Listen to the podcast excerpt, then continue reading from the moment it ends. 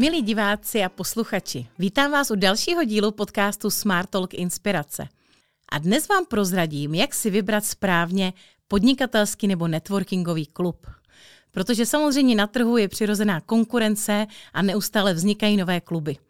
Možná nevíte, ale networking je v České republice už přes 11 let a dostal se sem díky franchise z Anglie. Každopádně to jsem nebyla já, tu zásluhu má někdo jiný a já jsem dneska velmi vděčná, protože i já jsem byla nejdřív klientem a pak jsem založila svůj klub. Nebylo to tak, že bych chtěla ho založit, ale chtěli to tehdy uh, moji klienti a kolegové a tak jsem tehdy neuměla říct ne, to se přiznám úplně na rovinu a cítila jsem velkou zodpovědnost a proto jsem ho založila. Žádná podnikatelská myšlenka v tom nebyla a na začátku ani vůbec žádné zkušenosti s vedením firmy. No ale tohle téma je, jak si vybrat správný klub. Proto věřte mi, že i já jsem byla ve vaší situaci, eh, kdy jsem šla poprvé na klub a netušila jsem, co to je. Ale samozřejmě v roce 2013, kdy já jsem začínala, tak na trhu byly pouze dva kluby, možná jenom jeden. Když to dneska je situace jiná. Něco se nazývá klub, něco akce a networkingem se to jenom hemží. Bohužel ne všichni ten networking mají pochopený správně. Takže vás nalákají na nějakou velkou akci, kde je hodně lidí a řeknou, bude tam networking a vy jste pak smutní, že tam sice hodně lidí bylo, jídlo tam bylo, no ale vlastně jste se s nikým neseznámili. Čím to je? Podle mě je to chyba organizátorů, protože pokud tam networking má být, tak ho musí vysvětlit a musí vám s tím pomoct. A pokud ne a očekávají, že ti, co ho znají, se seznámí, tak samozřejmě nezvládnou uspokojit nikdy všechny svoje klienty. No a jak si teda dneska vybrat klub? Budu se snažit mluvit velmi objektivně, abych neříkala, že přijďte jenom ke mně, jsme nejlepší, já si to samozřejmě myslím, ale možná ne pro všechny. Každý přitahuje lidi podle toho, jaký je. A já si osobně myslím, že já přitahuju podnikatelé mě podobnými. Protože eh, když si vybíráte klub, tak určitě máte dneska možnost si vybrat jako všechno ostatní. Vygooglujte to. Můžete se podívat na web, na sociální sítě, přečíst si reference nebo si je možná pustit. My třeba máme hodně videoreferencí a schválně necháváme natáčet jak hosty, tak členy, tak ty, co byli ve vaší situaci, přišli k nám poprvé a opravdu naprosto bez přípravy hned Eh, ze sebe vyhrnou, jaký byl ten první dojem, jaký byl ten zážitek, že se báli, že nechtěli mluvit, že od toho nic nečekali.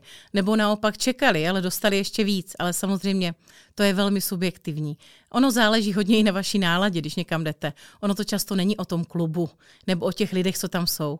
Já už dneska vím, že to je hodně o vás, protože vemte si, že jedete na tu akci a stojíte v koloně, jste naštvaní, přijedete pozdě, nestihnete si zobnout traut, všichni ostatní jsou na papaní a vy tam jste celý ve stresu, pak jste zapomněl vizitky, no a nedej bože se s váma ráno rozešla přítelkyně nebo se něco stalo. Tak v tu chvíli může být klub sebe lepší, ale vám se líbit nebude. A šáhněte si sami do svědomí, že se vám to určitě někdy v životě stalo a že jste to podle toho hodnotili. No ale když budeme teda velmi pragmatičtí, tak podle čeho si vybírat klub? Už jsem zmínila web, sociální sítě reference. Další věc je, a bude to vypadat, že si možná nahrávám, ale vybírejte si podle těch lidí, co v tom klubu jsou a vybírejte si podle toho, kdo za tím klubem stojí. Ne všechny kluby na trhu zveřejňují svoje členy.